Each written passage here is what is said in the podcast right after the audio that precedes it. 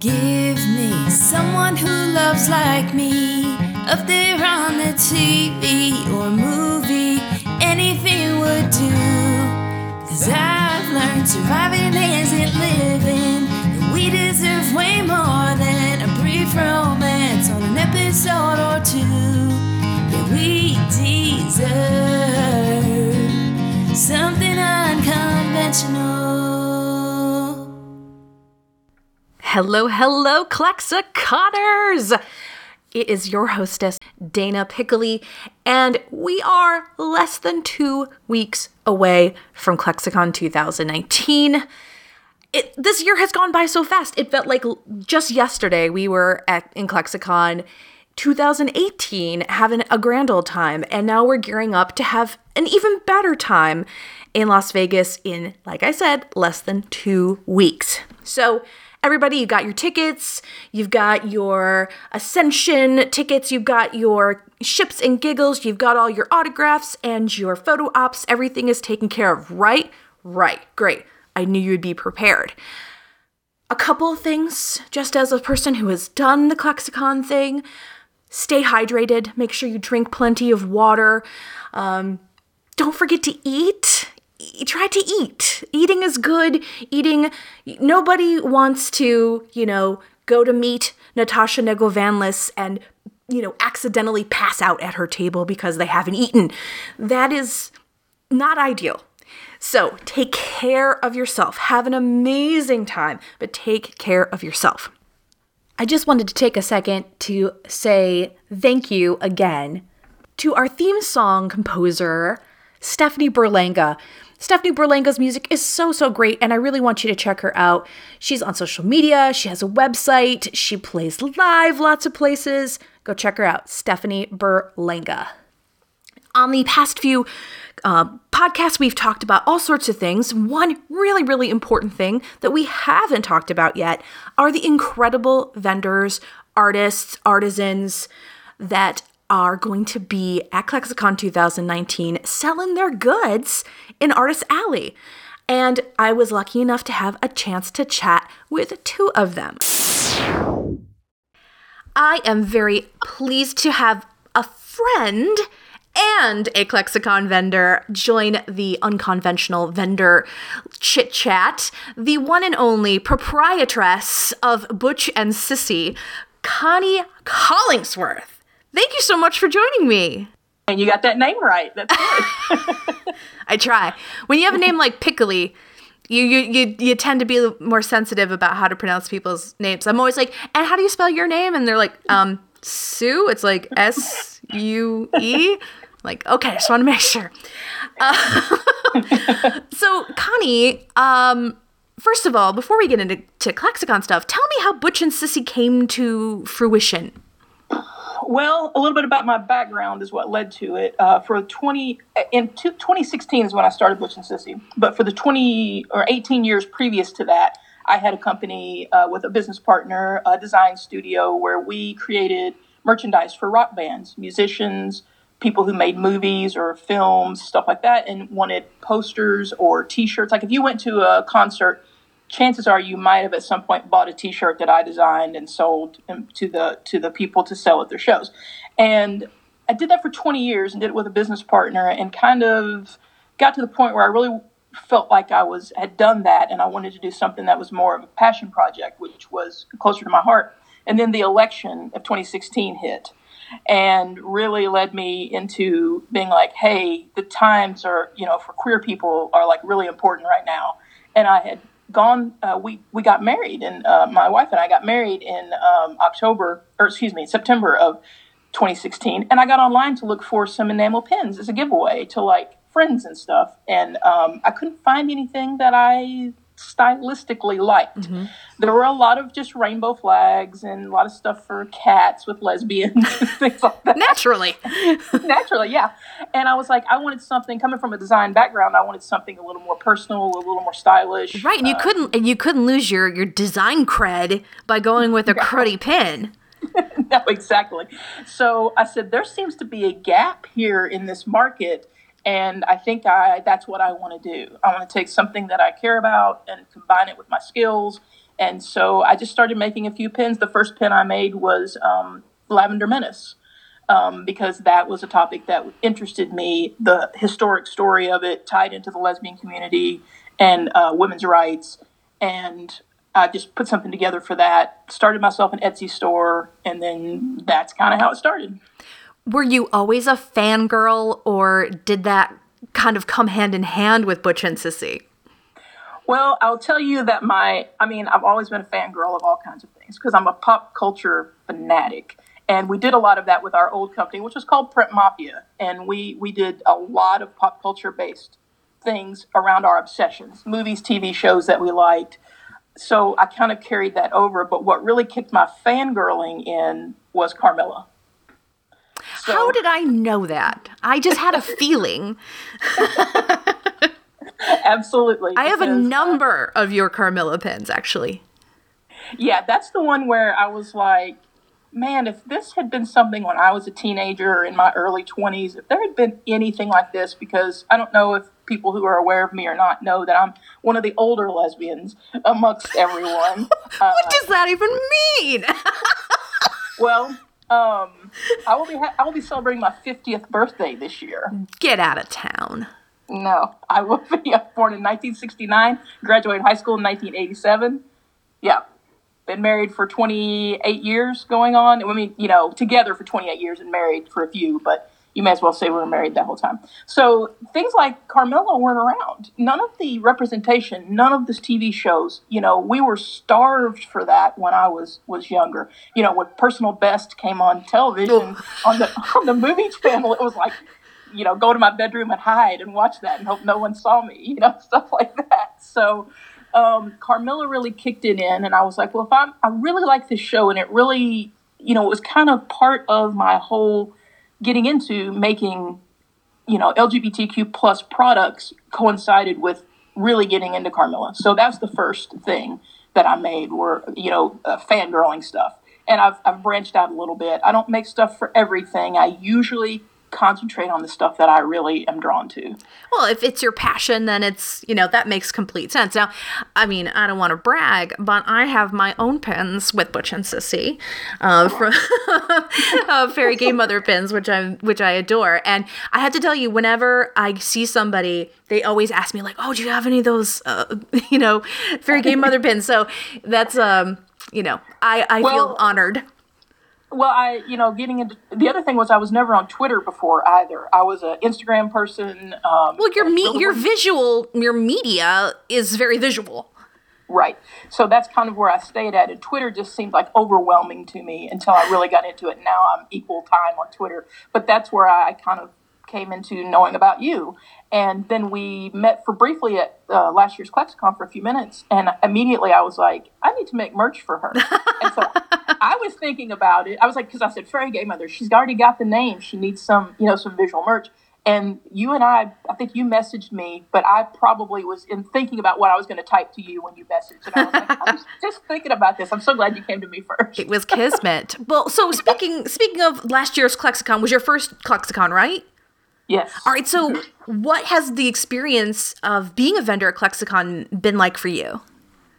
Well, we did not know what to expect. I had vended at regular conventions and music-related events like South by Southwest, and Pitchfork, and those kind of things for years and years and years. But that's a different kind of crowd, a different, environment. It's definitely not as welcoming, not as comforting. My wife and I are always telling everyone that when we went to ClexaCon, we kind of got back to our youthful roots. Oh, I love that. We were like, we're amongst our people. We were just living our regular, everyday, married old couple with a kid lives for all these years and kind of lost a little bit of ourselves, I think. And immediately when we went in and started walking down that long walkway in the Tropicana, and I was like, oh, those are my people. Right. I see them. And as soon as we walked through there, I turned to her, I stopped her, I said, I'm going to do as many of these things as I can do. And she was like, if it's what you want to do, let's do it. So we both decided to just go whole in on it. And then, we set up our booth and we started talking to people. And then once the convention opened, we just got rushed by people the first morning. Well, your booth was like one of the first booths, wasn't it? Yeah, right when you walked in the doors, we were right there, which was really cool. We were across from the Tello booth, and so a lot of people were around there, and people were just really good to us and came back, and we got a lot of good comments. People would say, you know, I walked around and looked through stuff, and I just felt like I had to come back and get something. And people were really drawn to what I hoped that they would be, and what I thought would be, make me stand out and make my work stand out was the design, the type, you know, paying attention to colors and details and things like that. So it was a great experience. We loved it so much that we immediately, within the first day, I knew what I'd done wrong, though. I knew what I wanted to do right. So I'm always planning. I'm always thinking. I'm always scheming about how it can be better. Well, that's what makes you a good businesswoman.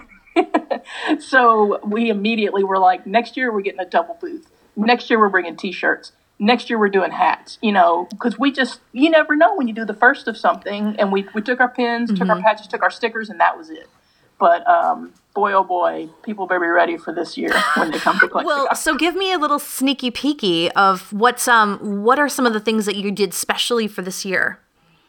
Well, my whole adult designing life, I've always wanted to do like a branded custom beanie hat. You know, I'm really like attracted to when people have like the little labels on things and doing your personal branding. But I've done one with a rainbow flag, but also has my logo on it and a couple colors of the beanies.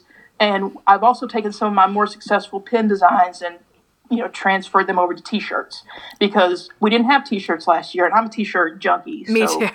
Yeah, exactly. I'm all about the feel and the colors and that thing. So I've done some special ones. I'm going to have some Carmilla shirts. I'm going to have some Wynonna Earp shirts. Also just some feminist-themed items, San Junipero shirt, which everyone likes my patch. Yes, so. I have the patch. Well, this year there's a San Junipero shirt, pin, patch, hat, and mug. Wow. So, yeah. Well, Connie, what would you say to somebody who is in a business like yours, or, you know, maybe an artist that says, you know, does fan art? What would you say to somebody who's considering vending at ClexaCon next year? I would say, number one, to just do it. If you're making products for the fandom or LGBTQ products, this is your environment to go to. It is going to be a great test for how you can, if you can be successful with it or not, because these are your people, just like I said, and everyone is very supportive. So I would just say, be focused about what you're doing. I would also say, don't bankrupt yourself. Do what you can, you know, you don't want to get in so heavily that you set yourself up to fail. So it's okay to start small if you need to. Yes. And that's what I did. Like I said, we weren't sure how it was going to be. I had an idea. I did my research about the size of ClexaCon. I looked at some, you know, tried to get my idea of some of the booths that I could see in some of the videos and things. But don't set yourself up to fail. Don't put all of your money and don't pay your rent in, you know, and then get there and you know, stretch yourself out. You will. Just do at your level what you can do, bring it, and I think you'll be successful. What is one of the panels that you are going to sneak away from your booth to see? Well, see, last year I abandoned my wife several times, and I was told I was not doing that again because I would come back and she would just be overwhelmed. Because I had to go to the Hollstein panel, of course, because that's the very first thing that I saw of ClexaCon was your surprise. I think it was a surprise panel, right? 2017. When you with the girls? Well, we went with the scenes. Yes, that was a surprise for the audience. Yes, that's the very first thing that I ever saw about ClexaCon. I didn't even know it existed until I saw that, found that on YouTube. So I'm definitely gonna do the Hollstein, and I'm not really sure about the rest of them. I'm going to try to be on the floor and meet more people that are actually other vendors this year. Do some networking. Yeah, great. Yeah. We're bringing some help with us, so we have two really good girlfriends that we've been friends with for over 20 years who are coming with us, and they're like, you need to go do business, so go do that stuff. But I haven't thought that much about the other panels yet, but I'm definitely going to come to the Hollstein, of course. Well, where can listeners find you on social media? Social media, you can find me on Instagram, @ButchAndSissy, also on Twitter, @ButchAndSissy, and then I have a podcast myself, called Is There Gay Stuff in It? And you can listen to that on iTunes and Spotify. And also if you go to my website, which is butchandsissy.co, I archive all of my podcasts on there, and you can start at the beginning and listen up, or just drop in on the most current one. I'll tell you that I've been doing it for about 20 episodes, and they're definitely better now than they were when I started, because I taught myself how to podcast in a weekend, and just ClexaCon spurred me to that. On the flight home, I was listening to some podcasts, and I was like, I could do this. So I got with some friends and taught myself how to record and edit, and got my equipment, and we were off and going. So I think that, you know, we talk about mostly queer movies, pop culture, television, and like current events. So maybe some folks would enjoy that. Connie is a Renaissance woman, a Jill of all trades. Connie, thank you so much. And everybody, stop by the Butch and Sissy booth. You will not regret it. You will not regret it, because we've got a couch in there too. So when your dogs are barking for standing in those lines, you can take a minute or two and pop down on our a couch. We've got a step and repeat wall for photos. We're set up this year. So my second guest for this particular special unconventional is artist Diana Benitez. Thanks so much for being here, Diana. Thanks for having me. So your bio says that you're a self-taught fan artist. What inspired you to start? When me and my sister were younger, we used to watch a lot of TV shows, and we would create characters in our heads, and one day I just decided to draw one out and see what happened, and then it went on from there, and she ended up creating a lot of characters, and I ended up drawing them for her, so we were kind of like a tag team in that way, and yeah. I don't know how I found my way into fan art, but here I am.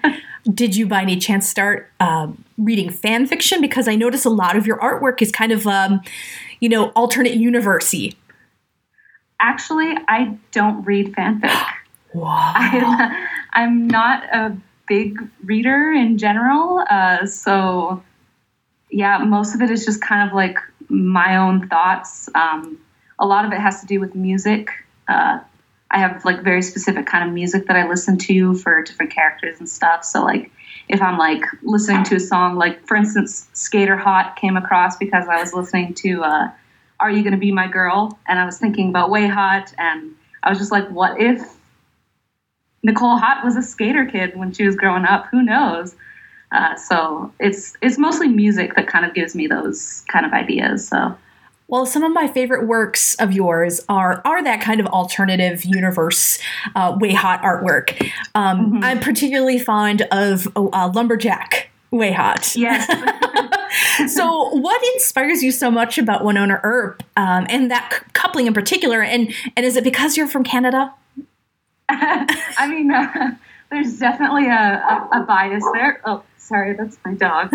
But also I just really like Nicole's character design, I guess. She's just, I don't know, something about like her outfits, Cat Burrell's like her posture, the way she kind of executes the character. It's just very inspiring. Apparently your dog has a lot to say about it too. Yeah, he does. You're going to be a vendor this year. What special goodies are you planning to bring along? I have, as usual, art prints. Also be bringing some original drawings. There's one that I did recently of Carolina and Nico from Runaways, so I'll probably be selling that original sketch. I'll also be bringing stickers, buttons. I have two new pin designs that actually just came in today, so that's exciting. And I'll also have a Wynonna Earp coloring book that I put together recently. It's just a small coloring book. I'll probably expand on that idea for later conventions this year, but yeah, I'm really excited about that one. So I love it. Great. Is this your first time vending at ClexaCon, or did you vend last year as well? I did last year. I definitely brought less stuff last year. I was less prepared. It was actually my very first convention, like Artist Alley experience, was ClexaCon 2018, and then I went on to do ACON and all that stuff. And yeah, so it kind of sparked a joy in me for Artist Alley stuff. Well, so. I was going to say, you must have enjoyed yourself enough that you wanted to come back. What was so much about vending at ClexaCon and showing your wares there that was so appealing to you? I mean, I think it was the people. There was a lot of like friendly faces, like people that I didn't really know, but that knew me. So it was like a really like crazy experience for myself. My sister as well, she was my table buddy for the event. And she was telling me afterwards that she was like, people are so nice. Like I've never met such like welcoming people before. And like, yeah, so it was mostly just the atmosphere. It's, I did a convention in my own city recently, in September. And it was like a way different experience. It's, not as like warm, you know? So yeah, ClexaCon was definitely like a special kind of experience. Before you go and walk, the pupper, where can our listeners find you on social media so they can check out your art? They can find me on Instagram and Twitter under dbenitez95, which is just first initial, last name, and the year I was born. All right. Well, check out Diana's really cool stuff, especially that coloring book. I'm sure that those are going to get snapped up like that. That is going to do it for this episode of unCONventional.